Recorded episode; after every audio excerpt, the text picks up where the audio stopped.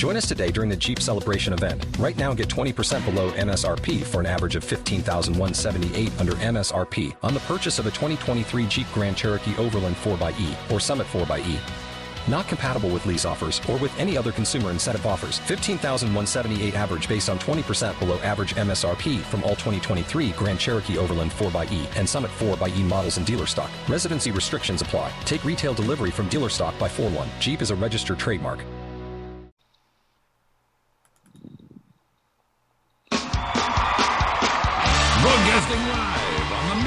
Radio Network. You're listening to Casey Ryan on the cutting room floor. Casey, the floor is yours. All right, how you doing, everybody? Casey Ryan here again for another episode of the Cutting Room Floor, a little podcast that I started to showcase indie entertainers and creative types from all walks. So I like to say, if you've got a story to tell or a project to sell, then I want to hear from you. Uh, the easiest way to get a hold of me is on Twitter. You can ask anybody that knows me. I'm on there all the time. My Twitter handle is at Cutting Room MRB, or you can like me at Facebook at facebook.com forward slash Cutting Room MRB. Uh, here today, uh, Thanksgiving weekend in the States. Uh, I almost didn't do the show today, so if my voice sounds a little bit off, it's because I've been fighting the flu all week. My wife and I both got this. Uh, I'm convinced if you've ever spent time around toddlers, while I was visiting my niece and nephew, and I mean, I love them to pieces, but I'm convinced that they could be weaponized in their right hands, I swear. But uh, all that to say, the show must go on my voice is still in shape, so while it's still holding out, we're, we're going to keep doing this. Um, two great guests lined up for you today. Uh, ben Rosenfeld is here from New York, and, uh, and in the second half of the show, we're going to be talking with Matt Jackson, who's a filmmaker that was sent to me by way of a referral.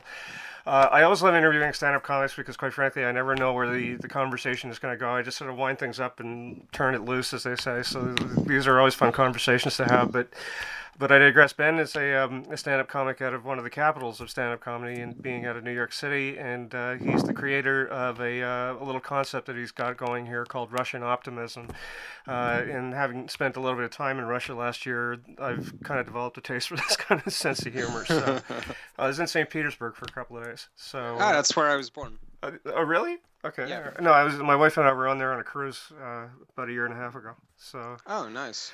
uh, Con- so congrats on getting out in one piece. well, uh, you know what? We, we can talk about that in a bit. But uh, without further ado, the Cutting Room Floor proudly welcomes for the first time uh, from New York City, obviously now by way of St. Petersburg, uh, Ben Rosenfeld. Ben, how you been? Good. Thank you for having me, Casey. So the, the first. I que- couldn't help uh, thinking that maybe we should put little children in plastic bubbles so we don't get sick. I, I, you know what? Like I, they, they live in Ottawa, so like I, I go up and see them for the weekend, kind of thing. My, my parents and both of my sisters live up there, and uh, I, you know, I, I've told them both, and I tell my friends who have young kids. I don't have kids myself, but I, I say, look, if you tell me that somebody there has a little sniffle, I'm gonna load up on, Dayquil or something, because you know that doesn't usually bode well. My wife and I both got it, so. Uh, but you mentioned just recently that, that, that you're actually born in St. Petersburg. Yeah, I was born in uh, St. Petersburg, Russia. It- back back when I was born there, it was called Leningrad, but minor name change, no big deal. Yeah, yeah, they- they, they, talk about that on all the tours that I went on. I, I uh, went out to I, I did sort of like a you know one of these hop on hop off bus things one one day, and then we went out to uh, to the Queen's Palace there, um, the Winter Palace the other day.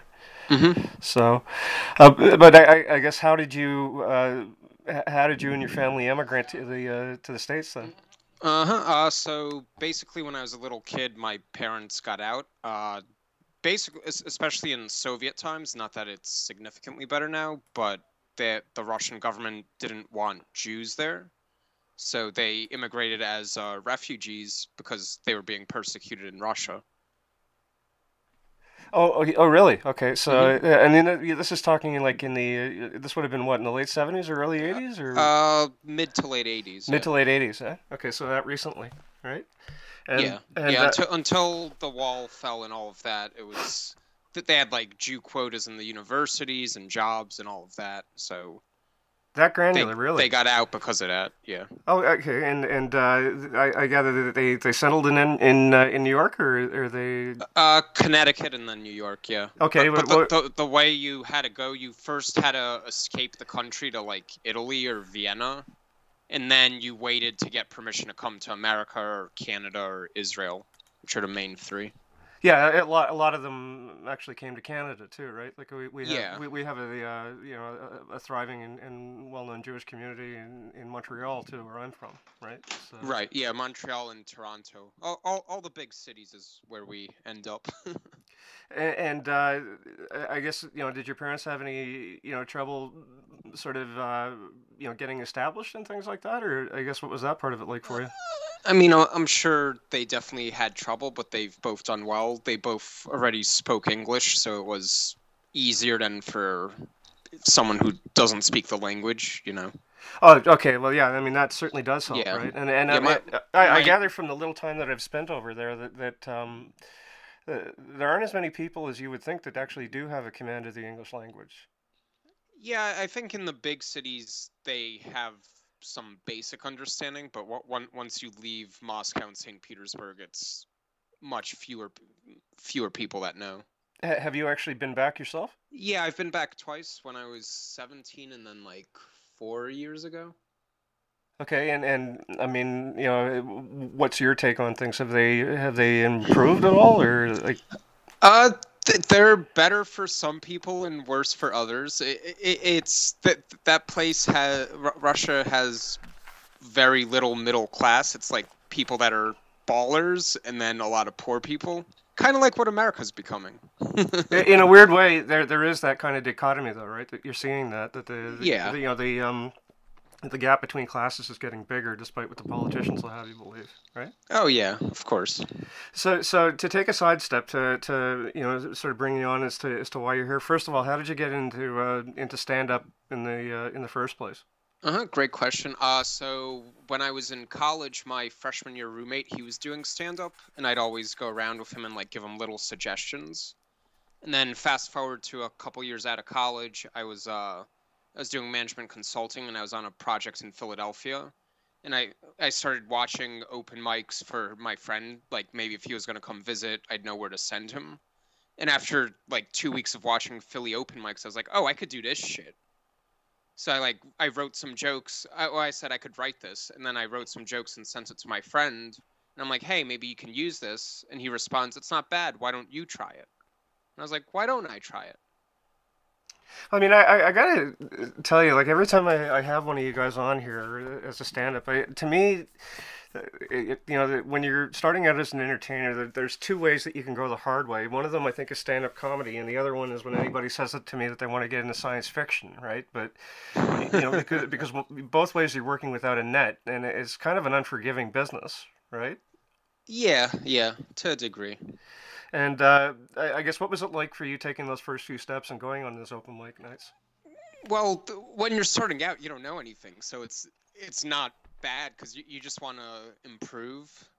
It, it's once you're doing it for a bunch of years where you understand how a joke works and how to make an audience laugh, where you, then then it's like career based and you want to get this thing or that thing, and that, that that's when it gets harder. When when you're in your first year or two and you're just trying to learn how it all works and just do better each time, and you don't have any other goals that that's the fun part. But uh, I mean, did you go into any kind of? I, I know that there's one guy up here uh, named Joey Elias who who operates a comedy class for anybody that is looking to get into this. Did you go through anything like that? Uh, eventually, I, I took a class ju- just more to meet certain people than for the class aspect of it. But mo- mostly, it was just going to open mics and then little bar shows and things like that, and kind of just showing up every day for a bunch of years before you get known. And uh, who who'd you say are some of your biggest influences then? Uh, George Carlin would be my biggest influence, I'd say, and then Christopher Titus and Chris Rock. No, George Carlin is. Uh, I got to admit, I you know I grew up listening to his stuff. He was always my dad's favorite stand-up comic, and he's certainly still one of mine. I've read all of his books, and and uh, I mean, the, you know, that guy was more than just a stand-up comic. He was a free thinker too, when you think about it. Yeah, and the amazing thing about him is his material holds up 15, 20 years later. Yeah, because it's not overly topical, right? It's, yeah, you know, it's it- just as relevant. All the points he's making are just as relevant today as they were, even more so today than 10, 20 years ago when he did some of those. and and he was the kind of guy that had a lot of longevity too, right? I mean, he he was at it for, uh, 40, Oh, yeah, 40 or fifty plus years. Uh, Yeah. Yeah. Yeah. So, so I, I guess what kind of humor do you find the funniest then? Is it situational stuff? Is it you know rant comics? Or... I, I, I like the funniest things for me are always finding the bright spot in a horrible situation. Okay, can you provide an example of that, and without going into the book? I, I was going to say the book is actually my favorite example of it, it, because it's all these horrible nursery rhymes, but I think they're hilarious. But yeah, I, I can give you another one. It's uh it's a new new joke that I've been doing. It's uh I, I read that ISIS has an internet presence with a twenty four seven help desk. Oh, jeez. So you know that that that's horrible and all that, but like so here's the funny thing to me, right? ISIS has a twenty four seven help desk. It's like how's that work? Yeah. Thank you for I- calling ISIS. If you need more guns and ammo, say jihad or press one. Yeah. Or, you know, uh, If you noticed a woman thinking, smiling, or driving, say broken camel or press two. Para español empuja número cuatro. and, and uh, I mean, they, you know, they really are going that route too when you think about it, right? With the you know the whole social media angle of it, and so I mean, it's it's that's just a messed up thing. But Yeah. um, n- now the, the the book, getting over to that, uh, Russian optimism. You know, this is kind of most people would call it an oxymoron, right? Yes, that, that that is how I intended the title. If, if you understand it's an oxymoron, you will enjoy the book. Okay, and uh, you know, where where did you go with this? uh So it, it, the, the title is Russian Optimism: Dark Nursery Rhymes to Cheer You Right Up, and it's it's uh so in Russia there's like hundreds of these dark little rhymes where pretty much either kids die in each one or something horrible happens. But I I, I think they're hilarious, and, and they've been around since the 70s and 80s. So I, I found a couple of hundred of them, and then I picked my best, my favorite 30 that I thought would illustrate best, and then I created a hardcover coffee table book with them, where it has the English translation, the original Russian, and how to say to Russian in English letters. Now, these are actual, you know, colloquialisms or, or rhymes that they they have in Russia, or, or were these things that you actually made up? No, I, I didn't make them up. They're real rhymes. They're they're like the Russian equivalent of knock knock jokes, Okay, all right. or or more like you know you know like the uh, dirtier rhymes like Jack and Jill went up a hill, th- things like that. So it's like it's rhymes that adults tell to each other or to their kids if they want to mess up their kids. Okay, and uh, and these were okay. I can just imagine where, where some of this is going. So your your target audience then for this thing wouldn't necessarily be. Is it family friendly? Is it PG thirteen? I, guess where are you sliding on Uh, the scale? yeah, I'd go PG thirteen to R. I, I I I know fourteen and fifteen year olds who do stand up comedy. They enjoy it. It's definitely more for adults, I would say. It's like if if you liked, uh, you know, the book "All My Friends Are Dead" or "Go the Fuck to Sleep." Okay, yeah, yeah, yeah. The one that uh, ultimately you wound up getting Samuel. Jackson to narrate, right? Yeah, yeah. It's if you like books like that, you'll enjoy this book. Or if you like Russian culture, th- those are the two main groups that would find it interesting. Because I, I, mean, like I, I remember being on the, uh, you know, the the guide, you know, you know, the, the guided tours, because that's the way, they, the only way, basically, that they they let tourists into the country, right? Unless you apply for a visa, but. And I, I just remember thinking to myself, and I've told my wife this many times. I, I said everywhere we went, there was some violent story about how the thing got started, and it didn't matter if it was a church or whatever. it, it- there was just such a darkness and, and, and violence associated with a lot of the stuff. Right. Yeah, but there's an upside to it. it. It's not just darkness. It's like it's so dark and horrible that you can't help but laugh. Well, yeah, and, and you know, like you know, we brought in the you know the best architects in the world, and, you know, from Scotland and this and that and the other thing, and then his rivals got so jealous that they came in and made eight assassination attempts on him and blew his legs off, and I'm like, whoa, you know, I mean, but uh, I, I mean, yeah, it- but, but see, each of each of those dark stories has a moral message behind it. Like that one is don't don't be so ostentatious that you piss off your rivals. Okay, well, yeah. I mean that that I, I I guess what are some of the morals then that you're relaying in in in, uh, in this one? Sure, I, I can share some. Do, do you want the Russian as well, or just the English and you'll I, trust me I'm on the not. Russian? The, the, uh, the floor is yours. Do what you like with it. Sure. Uh, here's the, here's one called. Uh, here, here's the first one. Uh, Я спросил у электрика Петрова, почему у вас на шее медный провод? Ничего не ответил, не сказал, только тихо ботами качал. Did you catch how that rhymes? Yes, I did. Yeah. Nice. Uh, so here's the translation. I asked Peter the electrician, why is there copper wire around your neck? He didn't respond. His boot just swayed quietly. Lovely. And the message in that one is don't ask stupid questions. I, wow. so, I, I mean, how how long is the uh, how long has the book been out? Uh, it's been out since the start of the year. It's been in Amazon's top 20 bestsellers for dark humor, and the Kindle version's been top five in humor. Uh, no, I mean that's got to be awfully encouraging to you too. Is this your first book? Yeah, this is my first book. Uh, yeah, it's definitely encouraging, and it's it's actually in Barnes and Nobles now as well in the brick and mortar stores. Okay, uh, I, have, I was just going to ask you, have you got it in print or is it all strictly? Yeah, e-books? yeah, no, no. It's the the original version is in print. It, it's a hardcover book, full color, beautifully illustrated. It's sixty four pages. And and I uh, I wanted to ask you about that. How did you go about seeking out um, an illustrator for this?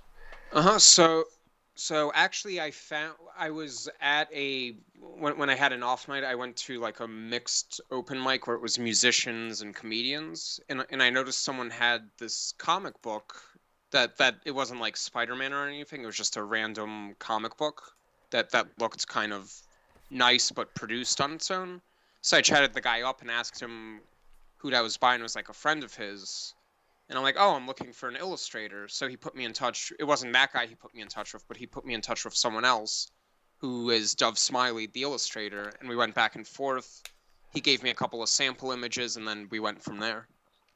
And I, I guess what's the feedback been like so far? I mean, have you- you know gotten comments from people that have actually read it, or uh, you know? Yeah, yeah. There, there's a bunch of Amazon reviews, mostly positive, but even the negative. I, I actually love the negative reviews even more than the positive ones. Why is that? because they don't th- how they don't get it is just hilarious to me I, I'm, I'm pulling one up right now because this is actually by i think it's averaging four or five stars but the negative review let me pull it up real quick Okay, but, but before we do Is- that, I, I just want to preface this. I, I don't want to hear the guy's name because I, I don't blow my. okay I'll, Uh, I'll, I'll skip the name but the title of the review is warning poison for the soul do not offer this to a child or a maladjusted teenager So they're really you know out of left field. Like they, they don't get the fact that, th- that this is really intentionally dark, right? Yeah, yeah. The so the, the review is the illustrations are well executed, and I managed to learn some Russian, which will probably never cross my lips. Apart from that, the contents are unremittingly dark, bloody, and depressing. And see, right there, I would put that as part of a good review. Unremittingly dark, bloody, and depressing. I think that's a positive thing. Uh, going on with his review, I kept on reading all the way to the end to see if there was any reason for optimism. None.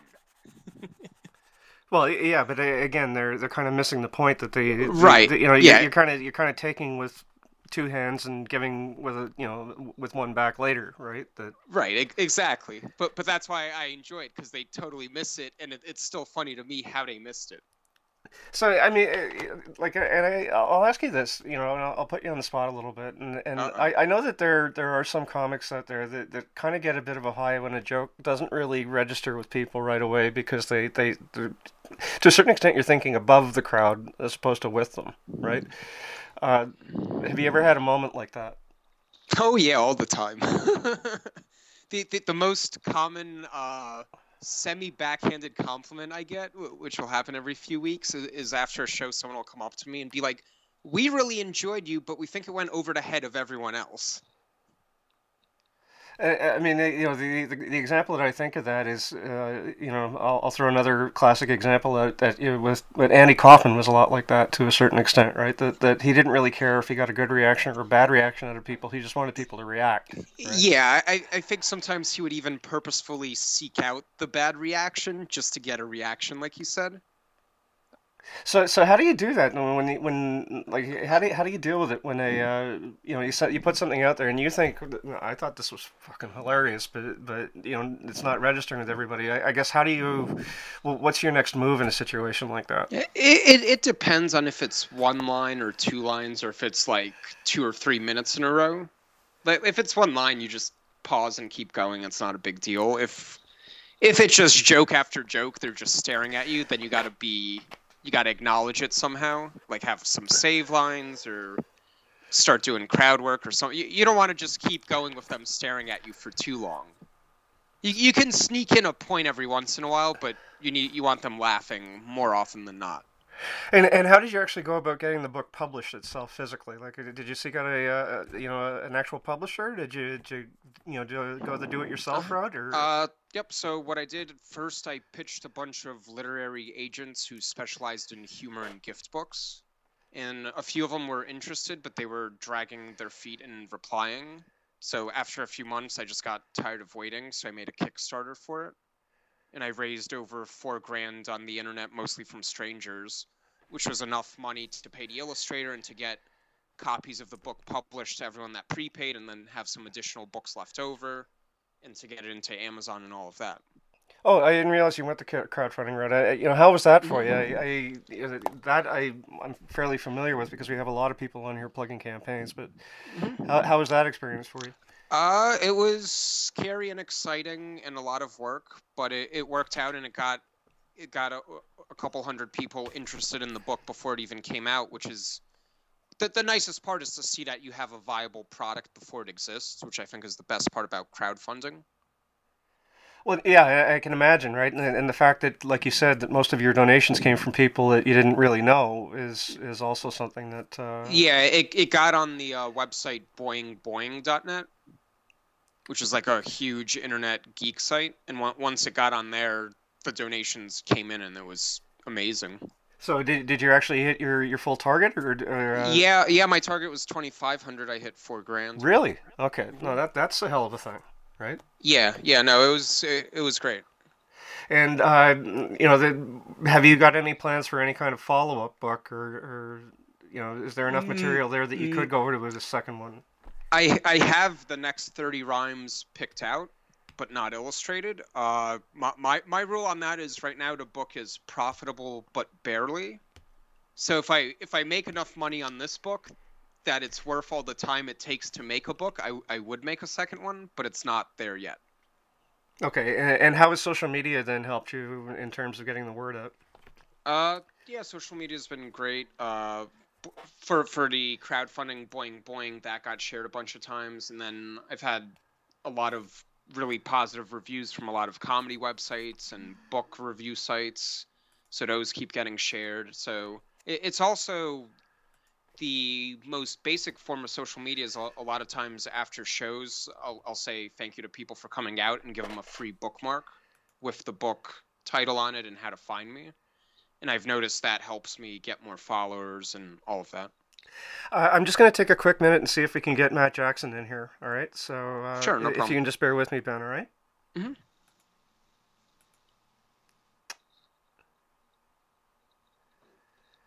All right, uh, Matt, are you there? Hello, Matt. Hi, it's Casey Ryan on the cutting room floor. How are you? Pretty good. How you doing, Casey? Good, good. Thanks for uh, you know thanks for agreeing to do this. By the way, I just wanted to introduce you to my other guest, uh, Ben Rosenfeld, who uh, is actually on the show. Ben is uh, a stand-up comic out of New York, and uh, so we're doing the East Coast West Coast thing today. Uh, and he's got a kind of a tongue-in-cheek book of, Russian nursery rhymes that that are intentionally dark and you know kind of branded with with his own particular brand of stand-up comedy. And Ben, I just want to introduce you to Matt Jackson, who is a self-proclaimed geek and filmmaker out of LA, who comes to us by way of a, uh, a good mutual friend of ours, Rob Goki. So, hey Matt, nice to meet you. Nice to meet you, Ben. So, uh, uh, Ben, unfortunately, we have to tie this up here, but this has been a lot of fun. Uh, where can people go to learn more about your work? Uh, to learn more about my work, go to bigbencomedy.com. And to learn about the book, go to RussianOptimism.com or just type in Russian Optimism on Amazon or Barnes & Noble. Okay, great. And thanks a lot for doing this. And certainly if you need my help promoting anything, then by all means let me know. All right? Absolutely. Thank you so much, Casey. Okay, not a problem. So, uh, Matt, what we're going to do is I'm just going to ask you to mute up for another couple of minutes. I'm going to do the Hollywood Rock and Wrap Up uh, by Jason Hadley. Uh, and then I'm just going to play a song here. I've had one rattling around in my head, one of my uh, old favorites uh, by uh, Uncle Kracker and Dobie Gray. I'm going to play Drift Away, and then we're going to be back in uh, a few minutes to talk with you. All right? Love it. All right. I'm in.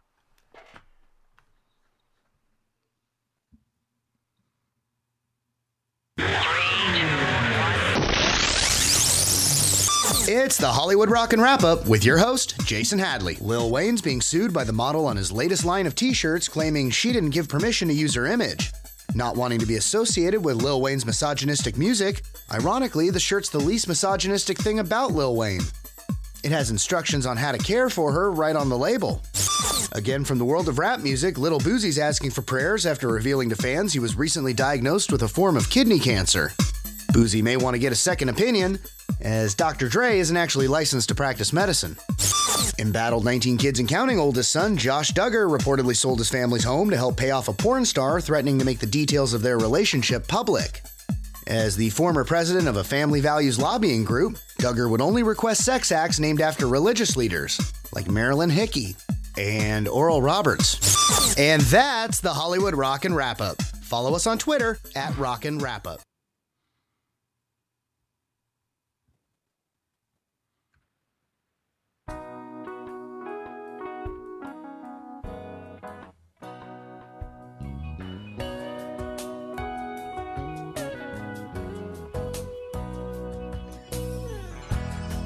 After day, I'm more confused.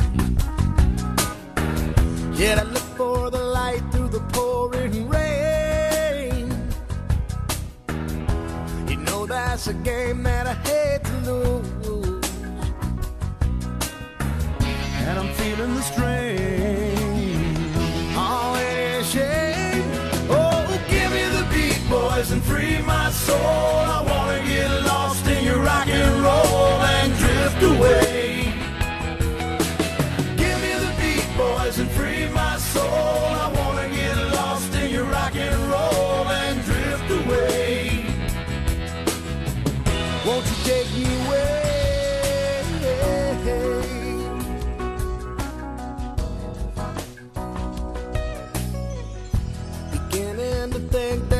Wasting time. I don't understand the things I do. The world outside looks so unkind. And I'm counting on you. You can carry me through. Oh, give me the beat, boys, and free my soul. I wanna get lost in your rock and roll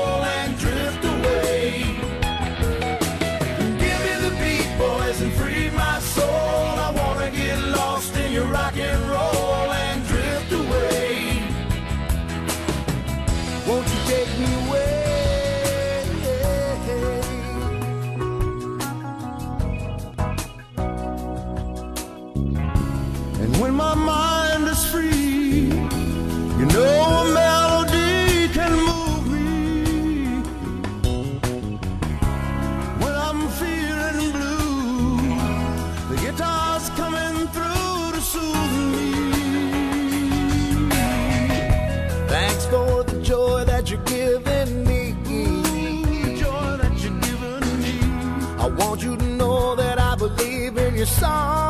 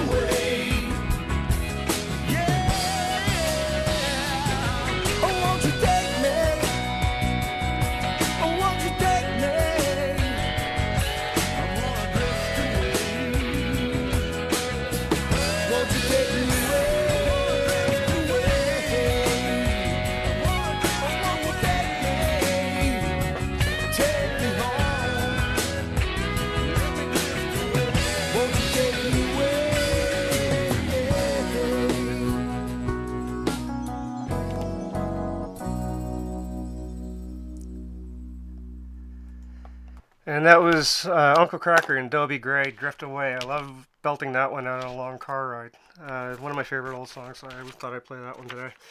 Uh, Matt, you still there? Yeah, I'm still here. Okay, great. So, pardon? Uh, sorry, I had something in my throat. Okay, no problem. So uh, Matt Jackson is joining us for the second half. Uh, it comes to us as a referral from Rob Goki, and I, I still maintain that I'm going to start a game on Twitter that called the Six Degrees of Rob Goki because almost everybody that I've had on here in some form or another has, has crossed paths with him at some point. One Yeah, of the that, nicest. that guy is all over Twitter. One of the nicest guys you'll ever meet, too. By the way, I, I, Absolutely. I, I have a lot of respect for Rob. Allison's a nice uh, woman too, by the way. Uh, but I digress. Matt is is here. Uh, he's uh, from the other side of uh, the United States, out in Los Angeles. So we're doing a typical uh, New York LA thing today.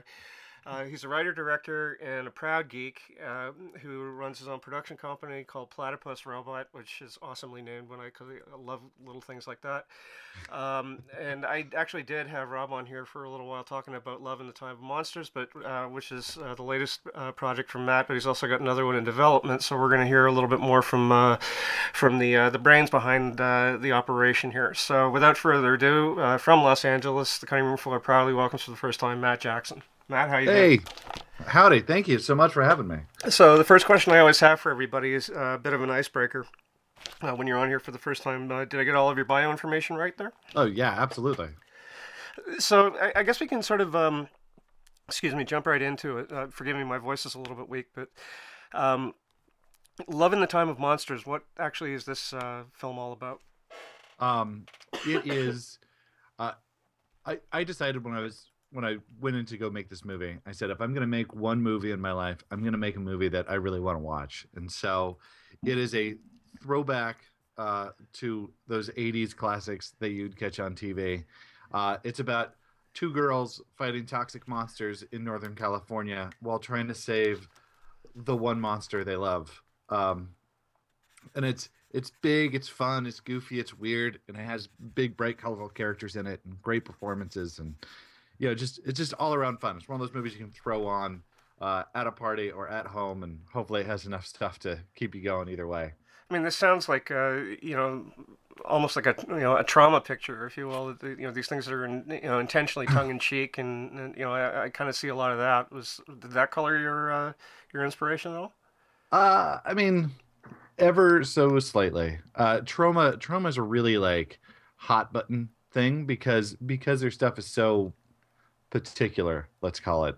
Um, uh, we, um, but but that said, one of the best filmmaking books I've ever read is um, uh, everything I learned about filmmaking. I learned from the Toxic Avenger, and and also the sequel to that, Make Your Own Damn Movie, both by Lloyd Kaufman, which are amazing which is all about like want to make a movie that's great just go do it you want to make a movie that has uh you know dimensional hopping and an exploding school well figure out a way to do it. And just do it.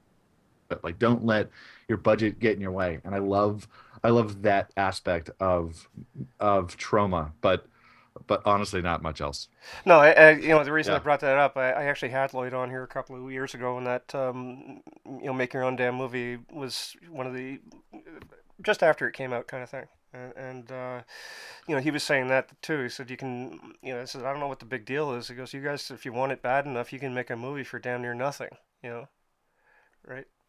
But uh, Yeah. I, I guess where where did the idea, you know, how, how did you come up with this idea, and did you write it yourself? I, I guess uh, you know what was the level of your involvement with it?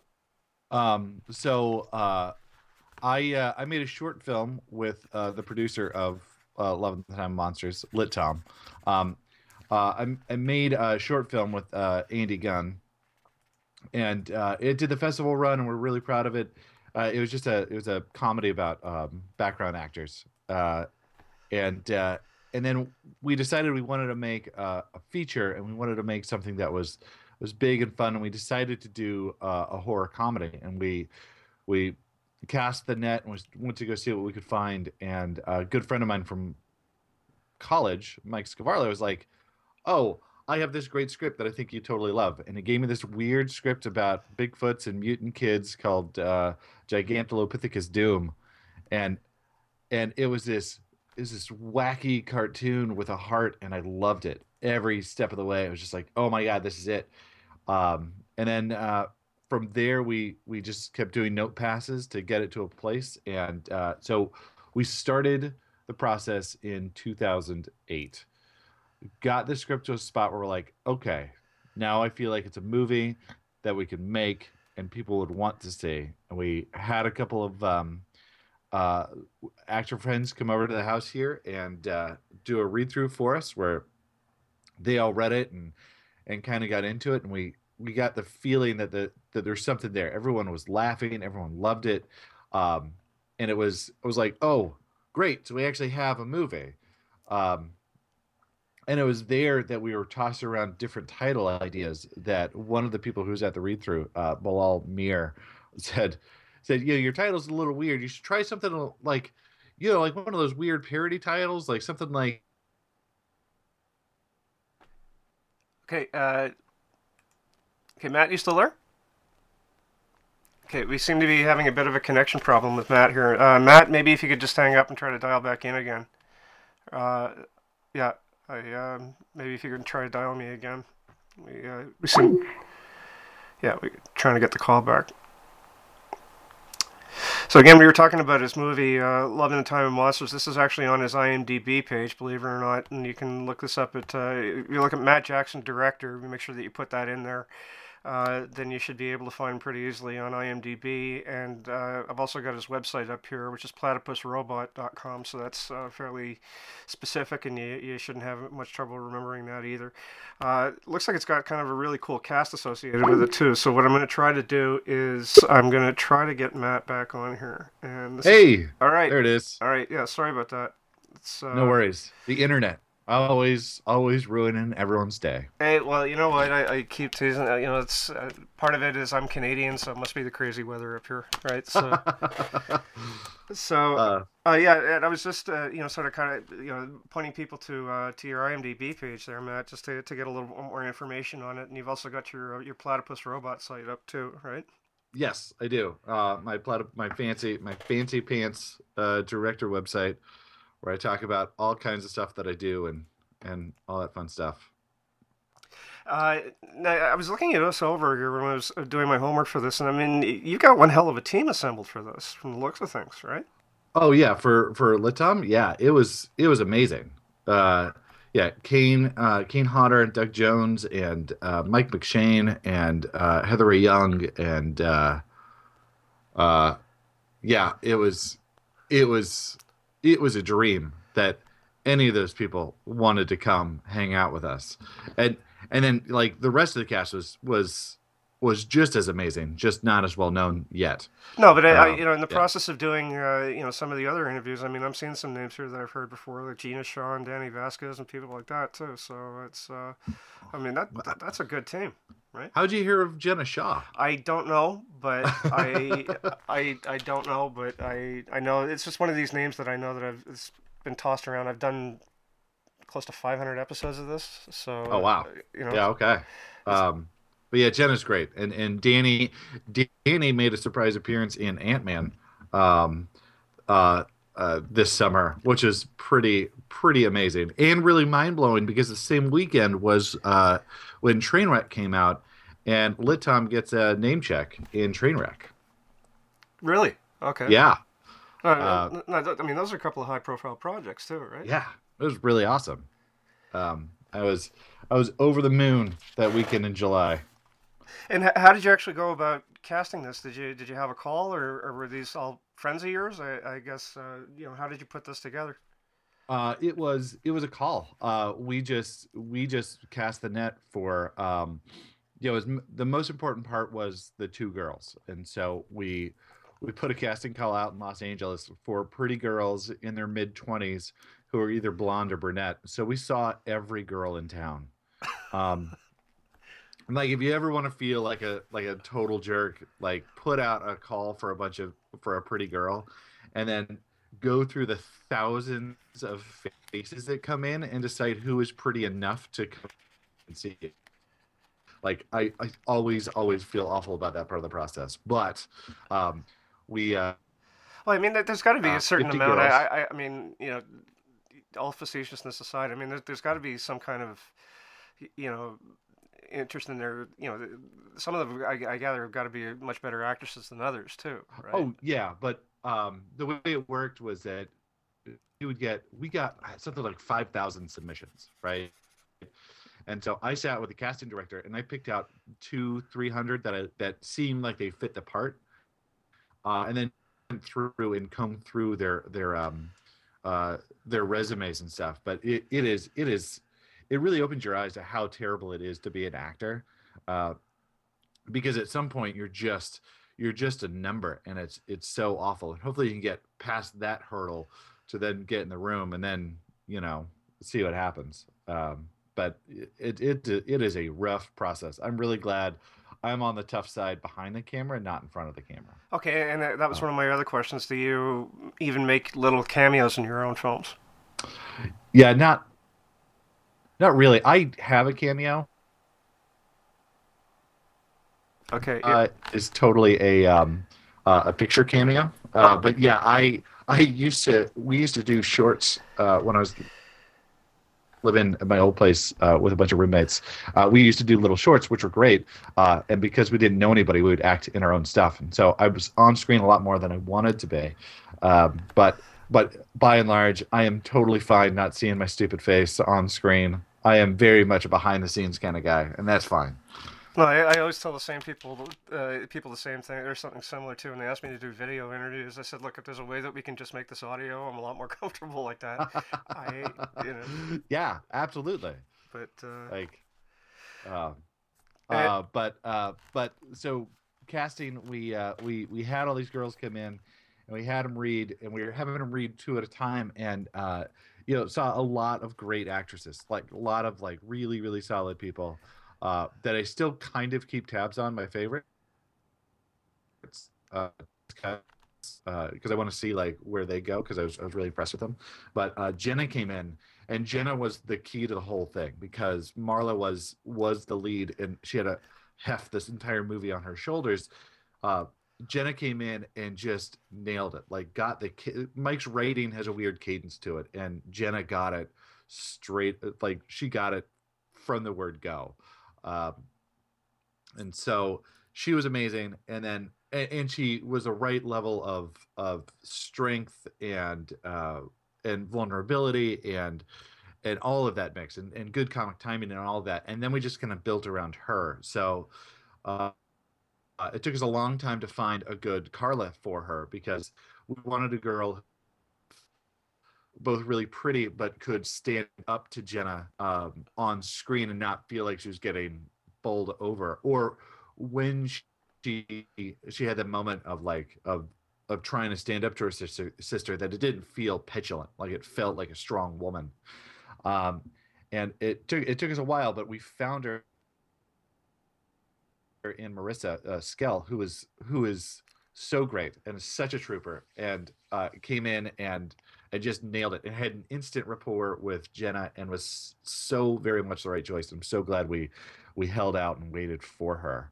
And then and then the other puzzle was waiting for waiting for Danny. And, and surprisingly like finding a um finding the right kind of of lead for Armando that who had to be like had to have this big bravado but but also kind of be a coward and want to like bridge that gap um was was difficult to find. Like we could find sleazy guys who couldn't do the heroic part of it. We could find uh, guys who were really broad who couldn't do the small parts of it. Uh, and Danny Danny hit that that spread perfectly, where he's he's really handsome and he could he could do the broad stuff and he could do the small stuff and and look great with Gena. And and as those three then then we had something to play with. And uh, you know we've already gotten a mention for uh, for for Danny's uh, bigger projects here, and I'll I'll just you know throw this out because Gena's been in a lot of big TV shows too, right? I'm looking here, Yeah.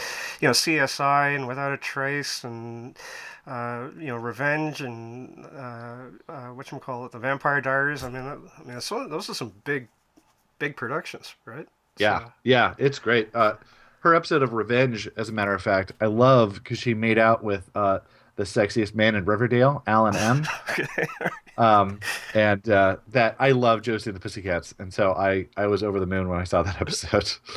So, so where's the film right now? I mean, have, have have you got it out there for people to see? Or are you still on on? Uh, I, I guess where is it? Uh, yeah, it is it is officially out and ready for like people to digest and tell me that they hate it or tell me that that they love it. Like I'll take either. Uh, I just want people to see it. Uh, but it's uh, it's available um, on DVD, uh, online at Amazon and uh, like Barnes and Noble and um, Best Buy.coms. Uh, it's also um, available streaming on iTunes and Vudu and all of that nonsense. Basically, any type of uh, of streaming service, uh, uh, VOD service you have, look for Love in the Time of Monsters, and it's probably there. And, and what's the feedback been been like this far? I mean, uh, have you heard from anybody that's actually seen it?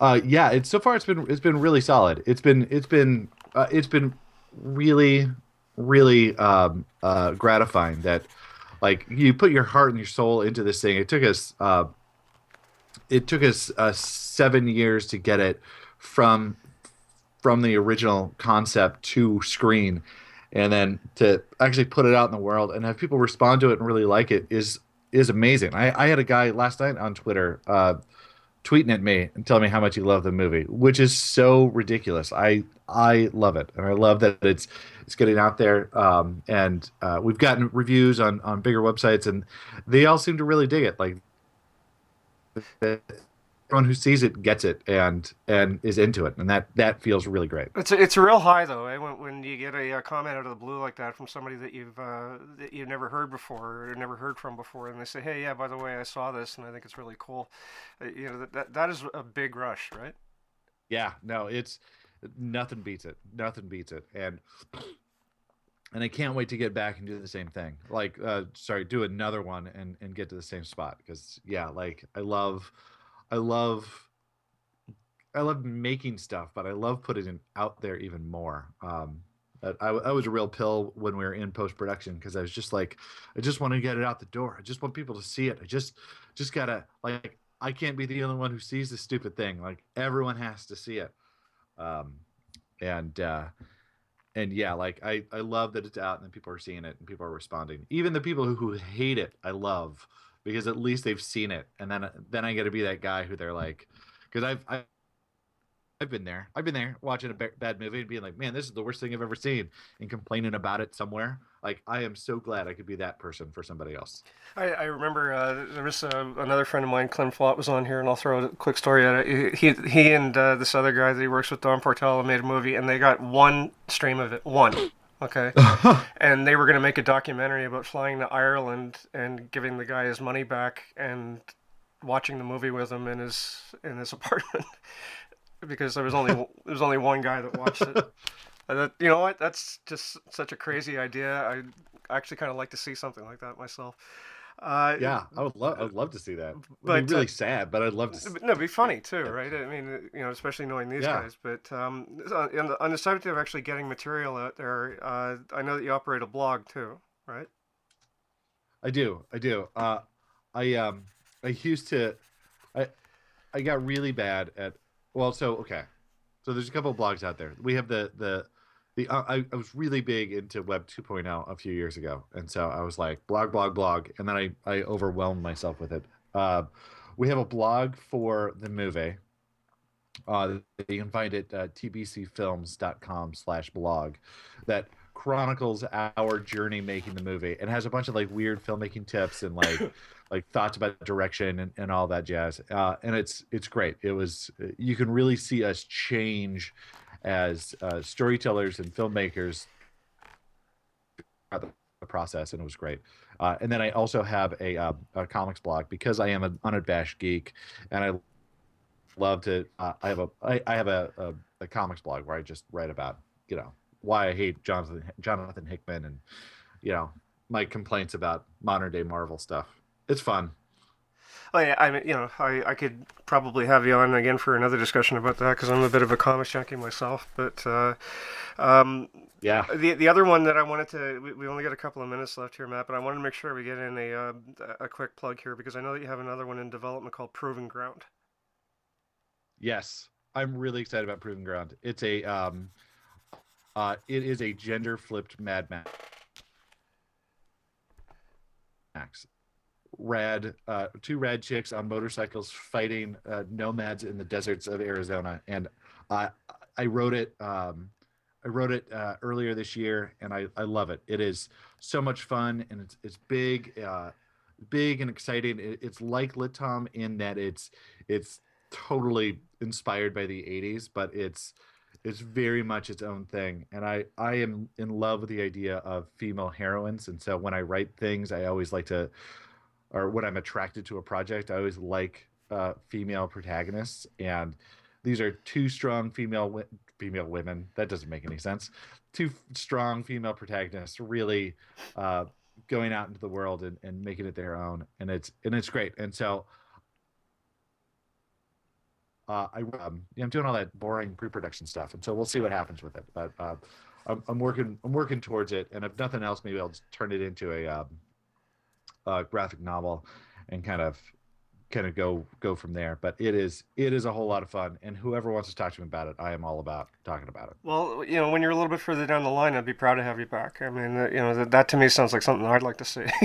Absolutely, absolutely. So- Thank you very much. Yeah. So, uh, unfortunately, Matt, we have to wrap this up here, but but uh, let's get in a good solid uh, plug here for, for all of your websites and social media feeds and all that jazz. Uh, where can people go to, to either see Love in the Time of Monsters or follow you on Twitter or all that other great stuff? Sure. Uh, so to watch Love in the Time of Monsters, you can go to tbcfilms.com slash watch. And you can see all your different options of where you can check out the movie. Uh, if you want to follow the movie on Twitter, you can follow it at Uncle Slavko. That's at S L A V K O. Um, uh, and if you want to follow me, because I'm always a good guy to follow, uh, you can follow me at Platypus Robot. Um, yeah, I was gonna say dot .com, but that doesn't make sense.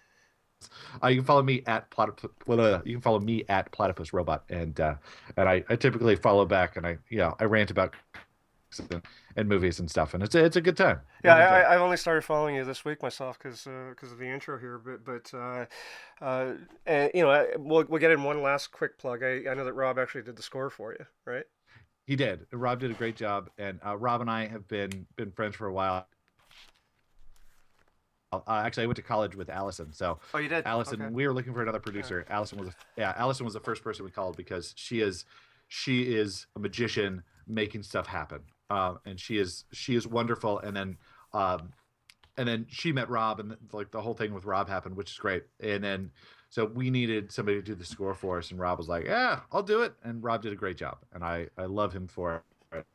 We've been we've been good friends ever since. No, and they're, Probably both, before and, that, no, and they're both great people. I, I I've Yeah. had Allison on here two or three times as well, and, and like I said, Rob has been on many times. So, uh, but what, what can I tell you, Matt? This has been a lot of fun. I'm, I'm glad that we can make this happen, and uh, certainly I'd be proud to have you back again anytime that you like. All right. So thank you very much, Casey. Thanks for having me, and uh, you know, good luck with with everything. All right, thanks a lot, and I'll, uh, I'll be in touch with you soon. All right, so uh, that's going to about do it for Yeah, us today. great. A quick thank you to uh, the Wolf, who acts as my announcer there, and Michael Cardillo, who uh, composed my opening number.